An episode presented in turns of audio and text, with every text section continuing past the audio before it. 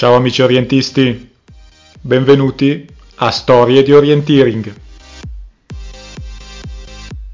Eccoci qua, qua Marco della Vedova da Brescia, per me oggi è un 20 marzo, e Stefano Galletti da Milano, che in realtà mi ha mandato la storia ieri, quindi per lui è un 19 marzo. Siamo al quarto episodio, quarto episodio del nostro podcast, per ora le, gli ascolti stanno andando abbastanza bene, quindi continuiamo. Quando vi stuferete di ascoltarci, smetteremo. Prima di iniziare con la nostra storia, volevo salutare il truffa, Roberto Dalla Valle, che è tornato a casa dopo un lungo periodo in ospedale per l'incidente in montagna. Eh, buona guarigione, buon rimettiti presto, truffa. Ti aspettiamo sul campo gara.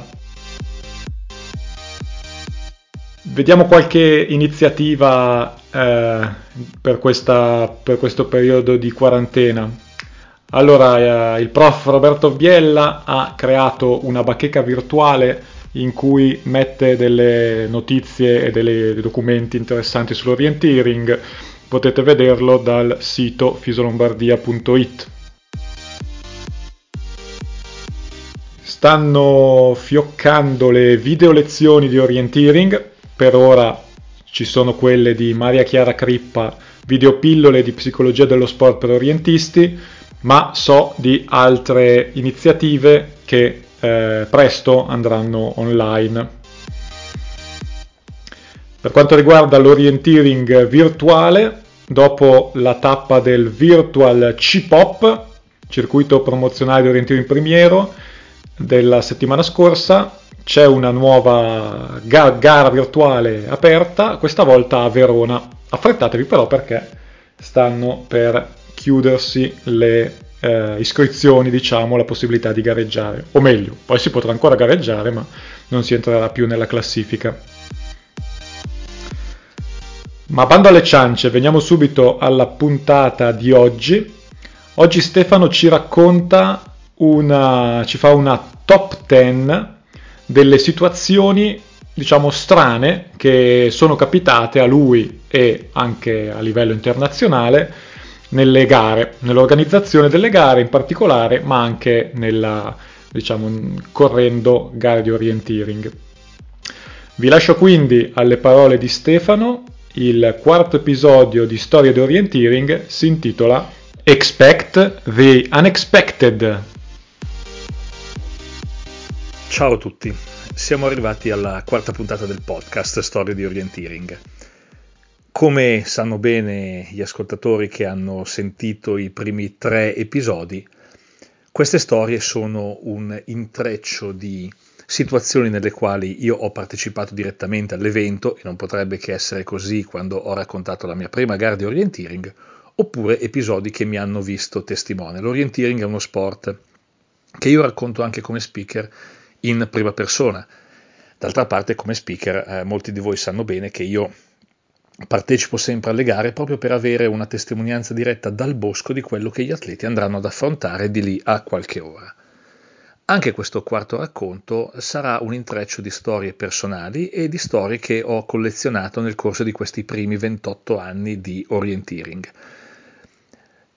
Alcuni di questi episodi forse saranno noti ad alcuni di voi, altri secondo me non sono noti a molti di voi perché sono veramente nascosti nelle pieghe della storia dell'orienteering.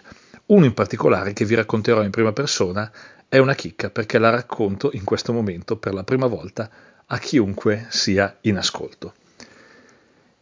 Tutti quanti noi siamo orientisti e eh, molti di noi sono anche organizzatori di gare di orienteering. Chiaro che ci sono in ogni organizzazione delle figure apicali. C'è la figura del direttore gara, io non sono un direttore gara, c'è la figura del delegato tecnico, io non sono un delegato tecnico, c'è ovviamente importantissima la figura del tracciatore, il pittore che disegna il percorso su una tavolozza bianca che ha soltanto le curve di livello. Lasciamo ai tracciatori il compito di studiare i percorsi, i bei percorsi che noi affrontiamo tutti i fine settimana e pensiamo magari anche a tutti coloro che fanno le veci per la segreteria, per consentirci di parcheggiare le automobili nelle zone più sicure, per consentirci di ritirare i pettorali. Insomma, l'organizzazione di una gara di orienteering è sicuramente molto complessa. me ne rendo conto in prima persona quando vado a fare lo speaker. Quando vado a fare lo speaker, infatti, il venerdì sera o il sabato sera, quando il weekend orientistico o la gara della domenica sta per cominciare, vedo talvolta gli organizzatori affranti, stanchi, indaffarati veramente nei mille compiti che ancora ci sono da fare per portare a casa, per portare a termine un evento. Molti di loro mi hanno sentito raccontare una frase, una frase che uso sempre molto spesso. Io apro le virgolette, do libero sfogo alla mia voce e poi dico ok ragazzi tranquilli, in questo momento è tutta discesa, ormai quello che avete fatto è fatto. Me lo sentono dire gli orientisti che sono presenti lì, me lo sentono dire gli organizzatori, magari hanno davanti ancora la gara del sabato e della domenica, ma per me veramente l'organizzazione dell'evento a quel punto è tutta in discesa. Le mille cose, numero piccolo o grande piacere, che sono nella checklist degli organizzatori, sono ormai state fatte. Nell'ultima settimana gli organizzatori sicuramente hanno dovuto rendersi conto di quelle che sono le mille cose impronosticabili, le mille cose a cui non avrebbero mai pensato le mille cose che non sono nella checklist e che ad ogni gara sono sempre diverse, ma proprio perché sono veramente imprevedibili e impronosticabili, talvolta non vale neanche la pena preoccuparsene. Sono cose che sono degli autentici bloopers orientistici, che non possono essere prevesti e non possono essere quindi pilotati per fare in modo che queste situazioni vadano sicuramente a buon fine. A livello di bloopers orientistici di questo tipo, di eventi strani nella storia dello sport, ne abbiamo avuti a bizzeffe. Ognuno di voi ne conoscerà sicuramente qualcuno. Io potrei menzionare, non so, il, il bambino che cade nella pista da bob e viene tirato fuori dalla pista un attimo prima che passi a tutta velocità il bob. I primi tre nella mia classifica personale sono, e li vado a citare in questo momento, il pazzo che invase le strade di Atene durante la maratona olimpica del 2004, il predicatore britannico che fermò la corsa di Vanderlei Lima possibilmente verso la medaglia d'oro, medaglia d'oro che poi andò meritatamente al nostro Stefano Baldini. Oppure potrei citare il drone che quasi cadde sulla testa di Marcel Hirscher sulla discesa di Madonna di Campiglio durante lo slalom della Coppa del Mondo di sci, che lo mancò veramente per un decimo di secondo, oppure pazzesco fu il paracadutista che nel 1993 precipitò sul ring del Caesar Palace di Las Vegas proprio mentre era in corso di svolgimento la settima ripresa del campionato mondiale dei pesi massimi tra Evander Holyfield e Riddick Bowie. Questi sono esempi celebri, ma Nell'orienteering ne abbiamo avuti di altrettanto celebri. E anche no, e io vado a raccontarvi gli episodi in una mia personale top 10, immaginatevela raccontata da David Letterman, i 10 episodi che secondo me sono meglio menzionabili come bloopers nella storia dei miei primi 28 anni di orienteering. Al numero 10. Non ne sono stato direttamente testimone, questa storia mi è stata raccontata da un altro speaker. Siamo nel 2016, siamo negli Stati Uniti al Rocky All Mountain Festival. È estate, c'è folla, c'è una gara multi-days importante, siamo alla terza tappa e, come in tutte le gare importanti che si rispettino, c'è uno speaker.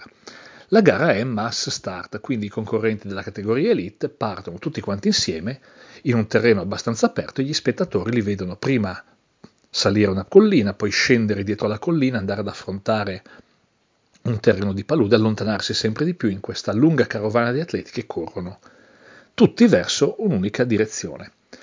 Ad un certo momento gli atleti sono distanti di circa 600-700 metri, quindi sono visti un po' come puntini, e gli spettatori rimangono esterrefatti e lo speaker ancora di più nel vedere che c'è un atleta che si allontana a tutta velocità in una direzione che non è assolutamente prevista dal percorso, o meglio, sembra che questo atleta stia andando in fuga ma verso il punto di controllo numero 2. La sua velocità è incredibile, è un puntino lontano, sempre più lontano, sempre più lontano, che sta scalando la collina ad alta velocità. Peccato che non stia assolutamente andando in direzione del primo punto di controllo. Quindi lo speaker, con una certa eccitazione tipica di chi, come me, svolge questo tipo di compito nell'arena, comincia a parlare di questo, di questo atleta. Comincia a chiedersi chi è, comincia a snocciolare vari nomi dei possibili protagonisti di questa fuga, che tra l'altro non si sa se sia una fuga per la vittoria oppure no. Questo atleta è palesemente da solo.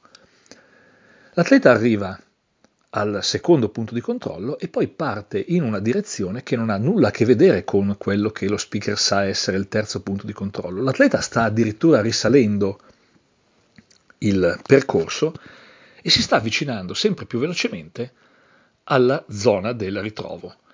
Quando ormai mancano 300-400 metri prima che eh, questo atleta piombi nella zona del ritrovo, lo speaker eh, esclama: Ma siamo sicuri che sia un atleta oppure potrebbe essere un alce?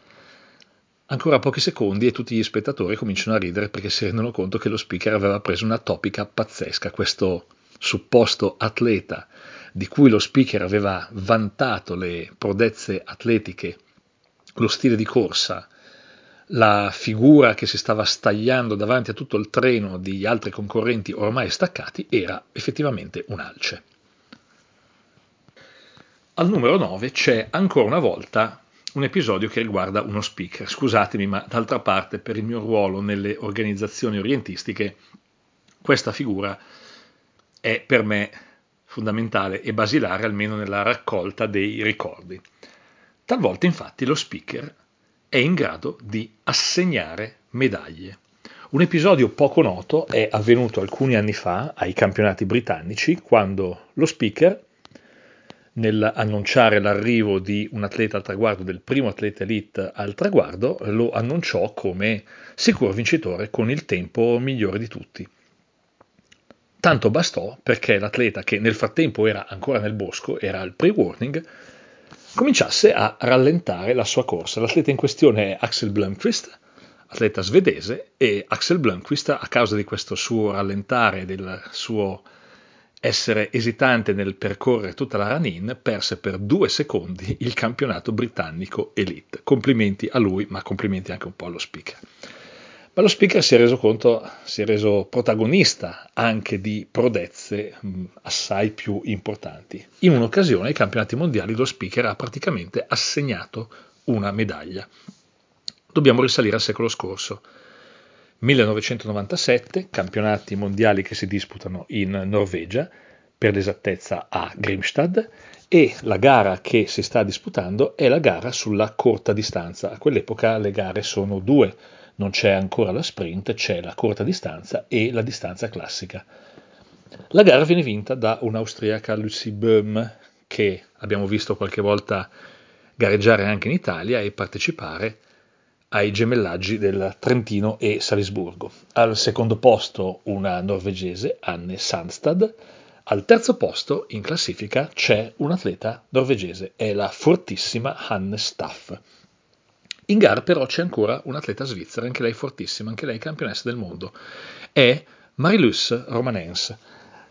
Quando Marilus Romanes arriva al traguardo, il suo tempo è di 25 minuti e 56 secondi.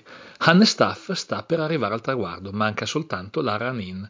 Lo speaker comincia a fare una sorta di countdown, a contare i secondi che mancano alla conquista della medaglia da parte di Hanne Staff.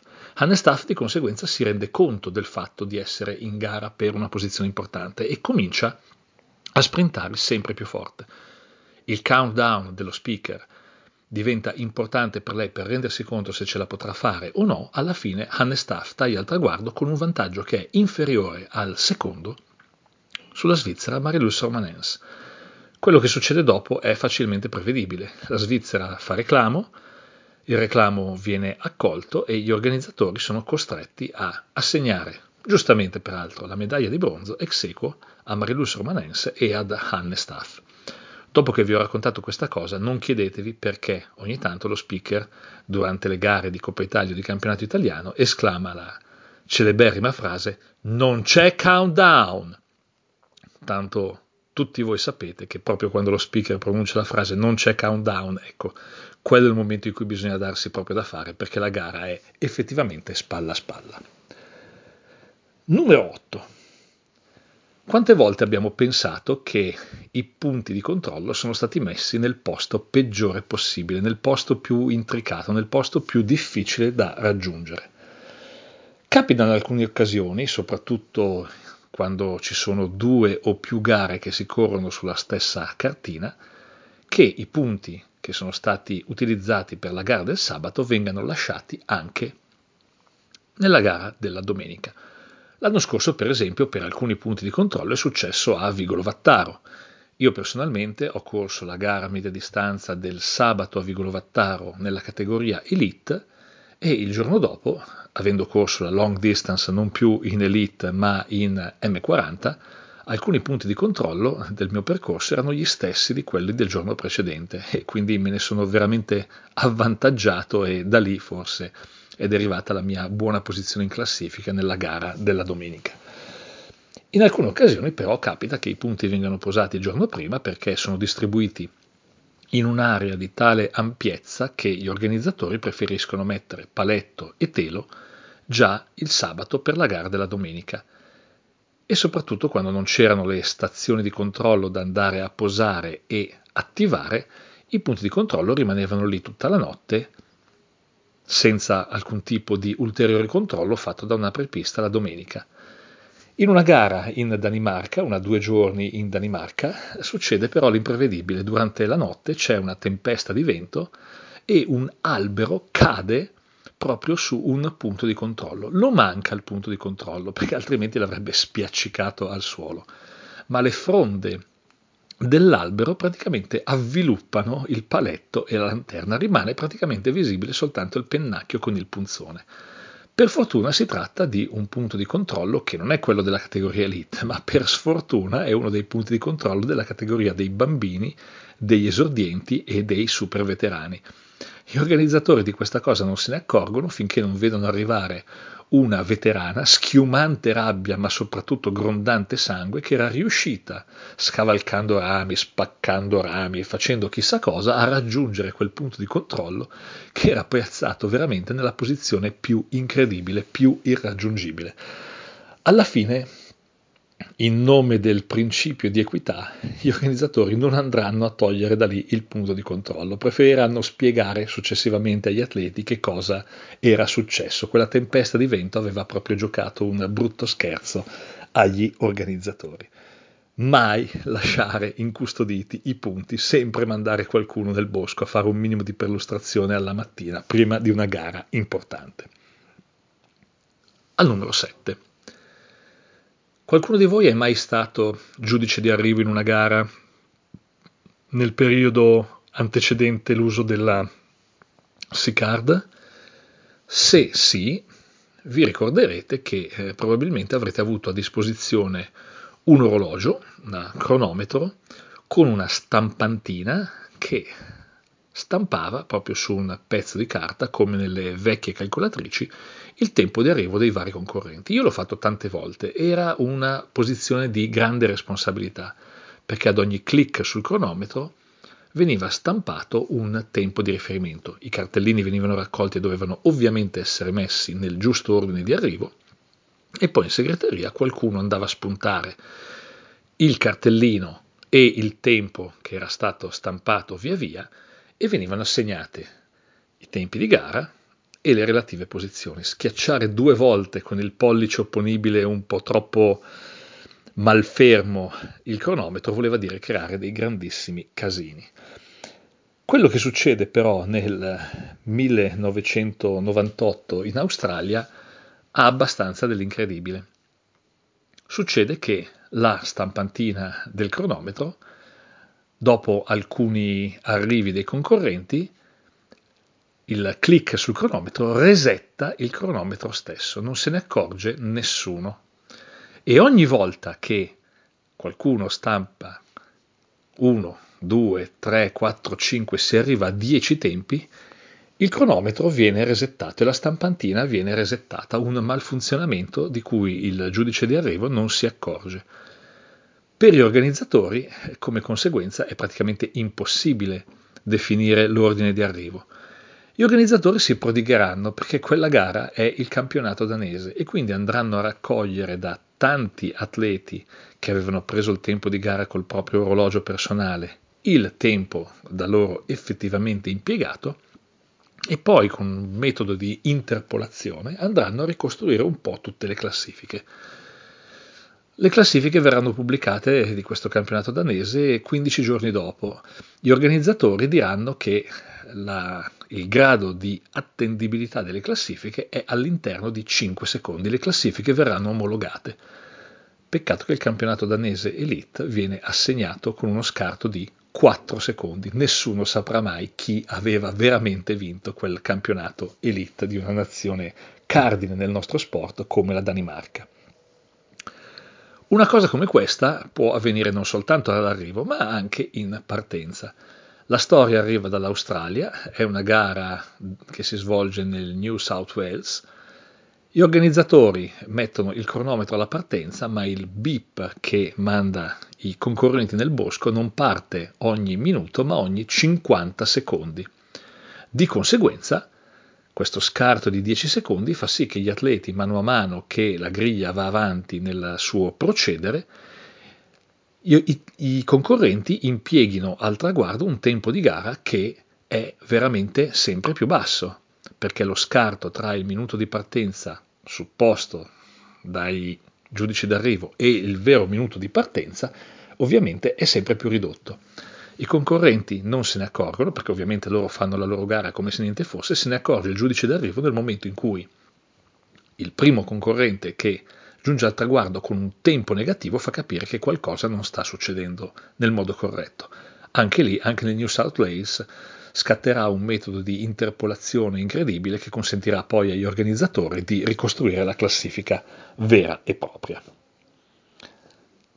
Sesto posto.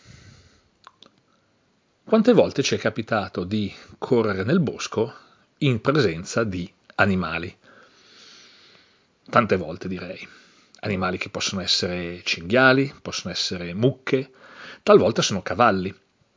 Ricordo che qualche anno fa alla Coppa Italia in Val Malene, la domenica, dopo che il sabato avevamo corso a Borgo Valsugana, ci fu un percorso che passava proprio in mezzo a un prato, era tra l'altro il percorso degli esordienti e degli MV12, gli organizzatori non potevano sapere che in quel prato un contadino aveva portato la sua mandria di cavalli proprio il sabato sera e che quindi esordienti ed MV12 ben difficilmente avrebbero potuto attraversare indenni quel prato. Ricordo che Beppi Simoni andrò andò a sistemare proprio il punto di controllo in modo da rendere la gara safe per tutti. Ma vogliamo dire qualche cosa del punto di controllo che alla sei giorni del Tirolo venne mangiato da una mucca?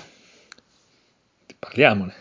Ovviamente anche in questo caso gli organizzatori non hanno avuto nulla da ridire sul fatto che questa mucca fosse sul percorso, non potevano farci niente. È chiaro che per i concorrenti trovare un telo mezzo mangiucchiato con un paletto sulla quale praticamente la mucca si era grattata buona parte del corpo, all'inizio ha fatto un po' specie. Se parliamo dei cani, beh, eh, credo che tutti quanti noi abbiamo avuto almeno una volta l'occasione di incontrare dei cani liberi lungo il percorso. Io purtroppo ricordo un episodio per me sfortunato, quello che avvenne ai campionati italiani a staffetta in Liguria, in Val d'Aveto, io proprio negli ultimi punti di controllo dovetti fare un giro molto largo perché c'erano dei cani apparentemente liberi. Le vespe, beh, ok, le vespe le abbiamo raccontate in occasione del terzo podcast, quello che è successo a Thierry Georgiou, quello che è successo alla concorrente al trofeo delle regioni di Marilleva. Credo che però il top di gamma sia successo in Nuova Zelanda, dove i concorrenti non sono riusciti a, chiudere un percorso, un punto di controllo dovette essere lasciato praticamente impunzionabile per tutti quanti i concorrenti di un percorso. Perché?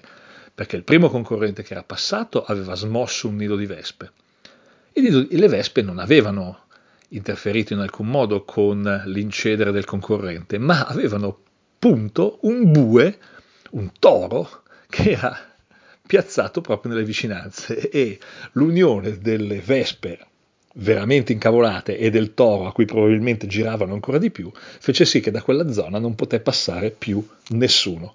La scelta era punzonare facendosi incornare dal toro, punzonare facendosi pungere dalle vespe, oppure andare direttamente verso il traguardo. E così fecero praticamente tutti i quanti i concorrenti. Quinto posto, acqua, acqua sopra la testa. Quanta ne abbiamo avuta l'anno scorso? Tanto tuonò che piovve sempre. Carpegna, Mille Grobbe, Vigolo Vattaro, Arona, quante gare bagnate abbiamo visto l'anno scorso. La foto di Mille Grobbe dell'ultimo punto di controllo posizionato in una depressione con Riccardo Scaletta o Roberto Dalla Valle. Auguri Roberto perché oggi è comparsa sul sito Fiso la notizia che sei finalmente tornato a casa dall'ospedale. Auguri Roberto davvero da tutti quanti gli orientisti. Dicevo, la foto di Mille Grobbe di quell'ultimo punto di controllo ormai è consegnata alla storia. Ci sono però delle situazioni nelle quali l'acqua non cade durante la gara.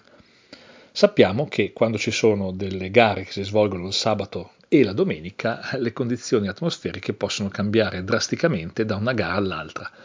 Lo sappiamo perché abbiamo vissuto, molti di noi, la, due giorni a Monghidoro, il sabato con un sole cocente, campionato italiano sprint, tutti quanti noi impegnati durante la corsa pazza di Martin Hubman, vincitore quel giorno, impegnati a nuotare in piscina o a prendere il sole, poi la domenica mattina ci alziamo, nevica, ci sono 50 cm di neve nel bosco. Situazione di gara allucinante. In Australia succede una cosa simile. La gara del sabato è secca, poi di notte viene giù dal cielo di tutto e uno dei torrenti che eh, attraversano il terreno di gara praticamente dal, dalla sera alla mattina si ritrova in piena. Quello che gli organizzatori non avevano preventivato era il torrente in piena, quello che i concorrenti non avevano preventivato è che i percorsi più lunghi attraversavano il torrente otto volte uno degli organizzatori eh, al traguardo dirà che praticamente un concorrente delle 400 metri stile libero alle Olimpiadi avrebbe fatto sicuramente bene, forse anche la nostra Federica Pellegrini avrebbe fatto bene in quella gara di orientiri nella quale alcuni concorrenti e alcune concorrenti si erano dovute immergere otto volte nel corso d'acqua. L'annuncio dell'organizzatore viene accolto da qualche risata, perché una delle vincitrici del percorso femminile ha un nome particolare, si chiama infatti Rose Murray. Rose, Rosa, Murray come il tennista. Ma in Australia è molto noto un altro nome, invertiamo l'ordine dei fattori. Murray, come il tennista, Rose, Rosa, cognome, come una famiglia di celebri orientisti trentini. Murray Rose alle Olimpiadi del 1956 di Melbourne e del 1960, era un nuotatore australiano e aveva effettivamente vinto due medaglie d'oro sulla distanza dei 400 metri stile libero alle Olimpiadi. Murray Rose è stato uno dei nuotatori più forti del XX secolo, concluderà la sua carriera con quattro medaglie d'oro. Sintomatico il fatto che la vincitrice nella categoria femminile di questa gara molto bagnata fosse una atleta che di nome faceva Rose Murray. Quarto posto. Siamo vicini al podio e non vi ho ancora raccontato la chicca. Quarto posto. Talvolta in gara sembra che i punti ci vengano letteralmente incontro. Siamo stati bravi, siamo stati fortunati, la dea fortuna ha guardato giù e ha guardato proprio noi. Beh, capita che veramente i punti ti vengano incontro. Io ricordo un episodio avvenuto sempre durante un gemellaggio Trentino-Salisburgo, parecchi anni fa. La gara promozionale di Pasquetta si disputava ad Arco, in un eh, parco di questa bellissima cittadina, e uno dei punti di controllo correva veramente incontro. Incontro a chi? A nessuno. Eh, gli organizzatori, proprio perché la gara era un po' divertente, goliardica, spiritosa, avevano vestito Giorgio Paoli, non uno dei più lenti orientisti del reame, lo avevano vestito da lanterna e quando si arrivava sul percorso e si voleva punzonare il punto di controllo corrispondente a Giorgio Paoli, Giorgio Paoli se la dava a gambe, correndo attorno agli alberi nel prato, nella, rimanendo comunque nella zona dove gli altri concorrenti avrebbero dovuto effettivamente trovare un punto di controllo fermo e fisso. Ovviamente Giorgio Paoli è un ragazzo di buon cuore, chiaro che i più giovani riuscivano a punzonare quel punto di controllo dopo poca caccia, eh, Giorgio Paolo invece scatenava i suoi cavalli motori quando vedeva arrivare certi master, certi veterani oppure certi atleti elite. Non so in quale categoria mi abbia classificato Giorgio Paoli, ma io ricordo che quella volta per me fu veramente difficile e complicato punzonare quel punto di controllo. Alla fine credo che ci mettemmo in 4-5, lo circondammo e alla fine Giorgio si fermò. Ma questo è l'episodio di una gara promozionale. In un'altra occasione, ed è sempre un racconto in prima persona, sono stato io col punto di controllo ad andare incontro ad un concorrente. È avvenuto a Canobbio, una gara in Piemonte. Anche in questo caso si tratta di una gara promozionale. Io gareggio in HB, sono il primo che parte in griglia, faccio una bella gara, arrivo al penultimo punto di controllo, che è tra l'altro il più facile di tutta la gara che si svolgeva per lo più in centro storico. Quel punto è nell'unico pezzetto di minuscola aiuola al centro di un parcheggio. Io arrivo a tutta la mia velocità nel parcheggio, punto dritto all'aiuola dove al centro c'è un bel alberello che sicuramente mi nasconde la lanterna e il paletto, ma quando arrivo ad alberello ci giro attorno e non trovo nulla. Mi guardo attorno nervoso perché penso che ci sia un'altra piccola aiuola al centro del parcheggio, ma non c'è e dopo aver constatato che quel punto di controllo è proprio missing, vado di nuovo a tutta velocità al traguardo, taglio il traguardo, vado dall'organizzatore, tracciatore, direttore gara, penso che molti di voi abbiano capito chi è, e chiedo, ma eh, non hai posato il punto numero 35? Certo, il punto numero 35 che è stato posato. Lo ha posato il tale e si rivolge ad un'altra persona dell'organizzazione dicendo lo hai posato, vero il numero 35, quello lì nel parcheggio? Certo che l'ho posato, certo. Oh no, il punto 35 è rimasto in macchina. Perfetto, nessun problema, dico, datelo a me, io sono qui, eh, sono ancora caldo, vado e lo porto io. Mi danno in mano il paletto con la lanterna e io corro per i 300 metri che mi separano dal penultimo punto di controllo. Arrivo nel parcheggio e dalla direzione opposta sta arrivando un mio compagno di squadra, Piero Labanti, che da lontano aveva ammirato l'aiuola, la stessa aiuola con lo stesso alberello, non aveva visto il punto di controllo, si stava già guardando nervosamente intorno, finché nel suo orizzonte non aveva visto una lanterna che gli stava letteralmente correndo incontro. Ero io con il paletto in mano. Talvolta i punti di controllo ti corrono incontro, ma talvolta può succedere di peggio. Può succedere che le gare non siano promozionali, può succedere che le gare ne siano delle multi-days in Svizzera.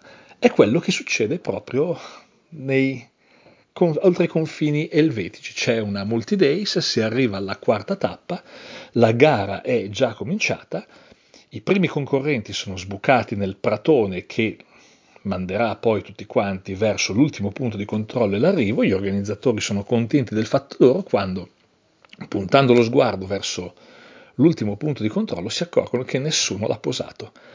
A quel punto si scatena un'autentica gara di corsa perché un organizzatore afferra una lanterna, un paletto e comincia a correre seguito da un altro in direzione della run-in ma risalendola, quindi andando dal traguardo verso la classica lanterna 100 con tutta la velocità che può. Dall'altra parte ci sono i concorrenti che stanno gareggiando che con tutta la velocità possibile si stanno scapicollando verso il luogo dove ritengono che troveranno l'ultima lanterna. Tutto questo ovviamente viene visto dall'intera arena che comincia a fare il tifo chi per gli organizzatori, chi per i concorrenti.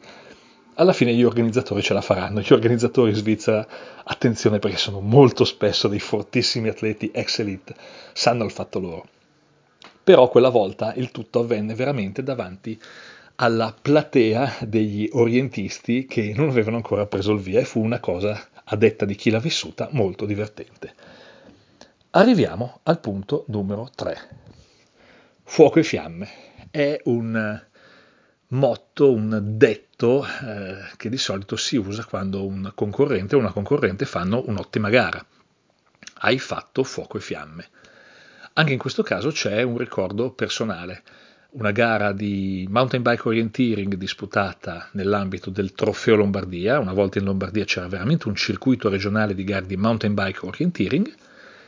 Una giornata molto calda, molto secca, doveva essere all'incirca giugno. Io sono il primo che parte nella categoria Open, non mi azzarderei mai a fare un percorso più difficile della Open in mountain bike orienteering. Ma arrivato al primo punto di controllo mi accorgo che c'è un crepitio un pezzo di bosco sta andando in fiamme.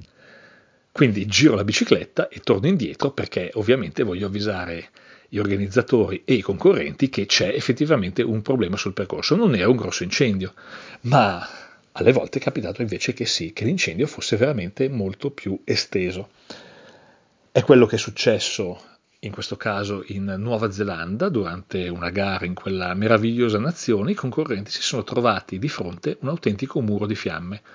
E le testimonianze sono le più variegate, quelli che ovviamente hanno girato i tacchi e quelli che si sono trovati a superare questo, questa linea di fuoco, che non era sorta da molto tempo, quindi non era molto estesa, ma che si sono trovati poi con i pantaloni di Trintex che stavano veramente andando a fuoco, alcuni che si sono trovati addirittura con le scarpe che fumavano. Il racconto più interessante, che avrebbe potuto sfogare anche nel drammatico, è quello dei concorrenti che sono partiti per ultimi, perché ovviamente eh, i pompieri del luogo avevano mandato gli elicotteri, gli elicotteri con i bidoni pieni d'acqua per cercare di spegnere l'incendio. Alcuni di questi bidoni vennero sganciati indipendentemente dal fatto che lì sotto c'erano dei folli che continuavano nonostante tutto a fare la gara e alcuni concorrenti non ebbero a superare le fiamme ma si fecero un'autentica doccia, una cosa peraltro anche abbastanza pericolosa. Siamo arrivati al numero 2, quello che io considero il numero 2. Chiaramente i percorsi vengono studiati dal tracciatore molto tempo prima rispetto allo svolgimento della gara. Siamo però in un bosco, siamo però in un'area che può essere percorsa anche da altre persone, da altre manifestazioni sportive magari no, ma da persone che hanno tutt'altro interesse a frequentare un bosco. Molti di noi si ricorderanno che in un'occasione una gara di Coppa Italia aveva un punto di controllo posato molto vicino ad un'area nella quale si stava svolgendo un rave party. Abbiamo fatto la gara al Montello, gara di Coppa Italia, con due punti di controllo che erano piazzati molto vicini ad un improvvisato campo scout, scout che si erano messi a friggere le salamelle alle 8 del mattino.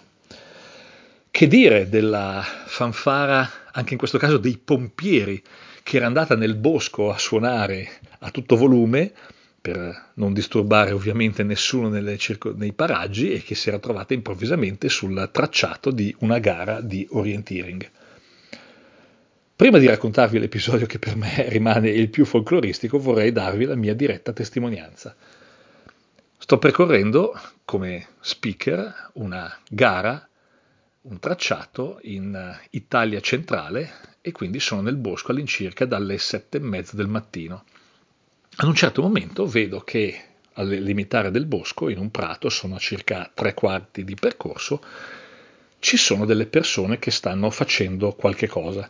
Le vedo indaffarate anche con dei macchinari, però potrebbe essere chiunque, potrebbero essere degli agricoltori, potrebbero essere delle persone che stanno facendo una gita, potrebbero essere dei biker, non mi sembrava nulla di tutto questo.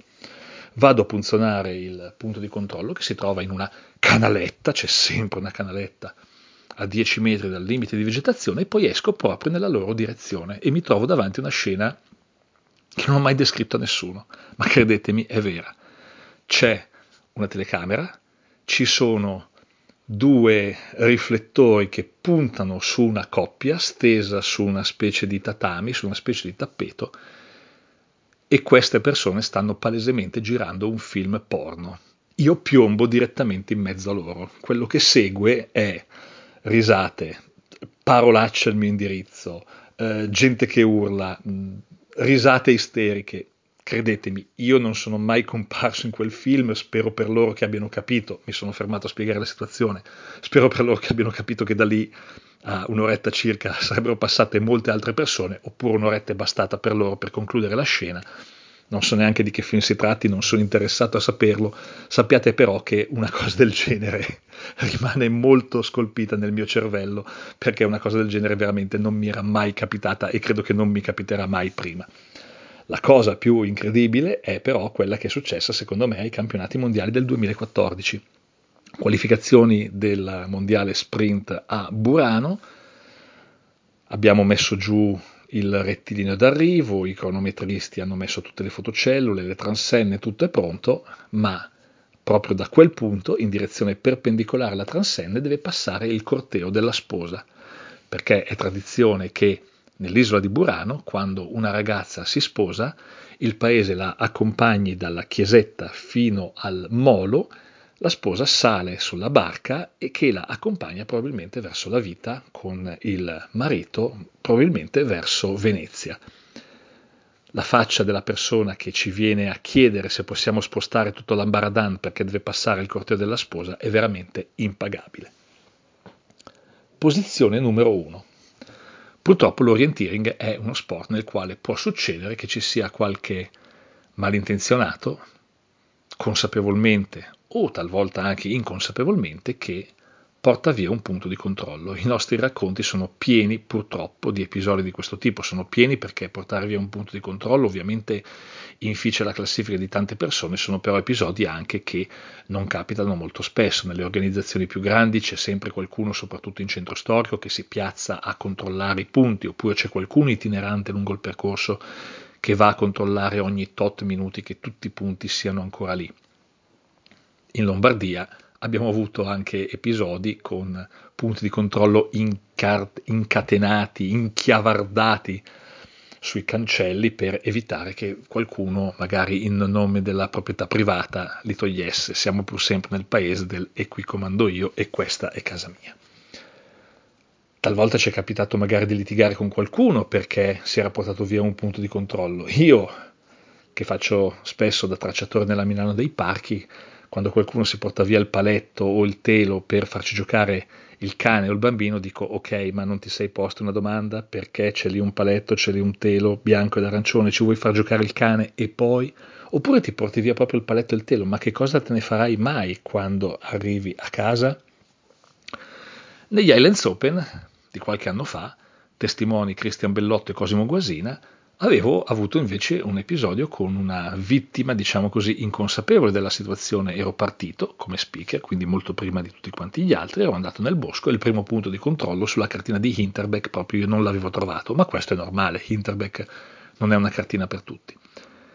Però, insomma, continuavo a perlustrare la stessa zona e del punto di controllo non c'era traccia. Finalmente, lo ricordo come se fosse ieri, controsole, sulla cima della collina, proprio sulla cresta, ho visto comparire una persona che aveva in mano un paletto e lo sventolava. Signore, eccolo qui, l'ho trovato, glielo porto. E guardi che là ce n'è un altro, se vuole gli porto, le porto anche quello. No, per carità, stai lì fermo e non fare altri danni. Era una persona che non aveva capito che di lì a poco si sarebbe svolta una gara di orienteering e che io non stavo cercando di raccogliere i paletti con i teli, ma in realtà stavo andando a cercarli. Credo che però la palma per il punto, per il primato, posizione numero uno in questa storia, sia degli organizzatori che negli Stati Uniti avevano posato un percorso e uno dei punti di controllo era su un bivio di sentieri, un bivio di sentieri in una zona di vegetazione abbastanza fitta. Peccato che quella zona di vegetazione abbastanza fitta fosse una piantagione illegale di cannaba, di cannabis. Ed essendo illegale, le persone che la tenevano sott'occhio non erano proprio i più raccomandabili con cui avere a che fare. Quindi, una volta posato il punto di controllo, qualcuno andò a prendere il paletto e lo gettò fuori. Gli organizzatori andarono a prendere il paletto e lo portarono di nuovo sul punto di controllo. E di nuovo il punto di controllo venne preso e buttato fuori. La terza volta, quando l'organizzatore andò a prendere il paletto per andare a posarlo nel punto vero e proprio, si trovò di fronte due persone, due loschi figuri con i cannoni sguainati. Beh, credo che questa veramente le batta tutte. quando pensiamo a quanti problemi e quante cose debba risolvere un'organizzazione di orienteering, pensiamo alla faccia che ha fatto questo povero organizzatore quando si è trovato da fronte due delinquenti con i cannoni sguainati in una piantagione di cannabis illegale, proprio nel mezzo, su un bivio di sentieri all'interno di questa piantagione doveva essere posato un punto di controllo. Credo che questo sia veramente il massimo. Non voglio avere nulla a che fare con queste persone, mai. Preferisco avere a che fare piuttosto con le persone della posizione numero due. Almeno lì qualcosa da vedere c'era davvero. Ciao a tutti.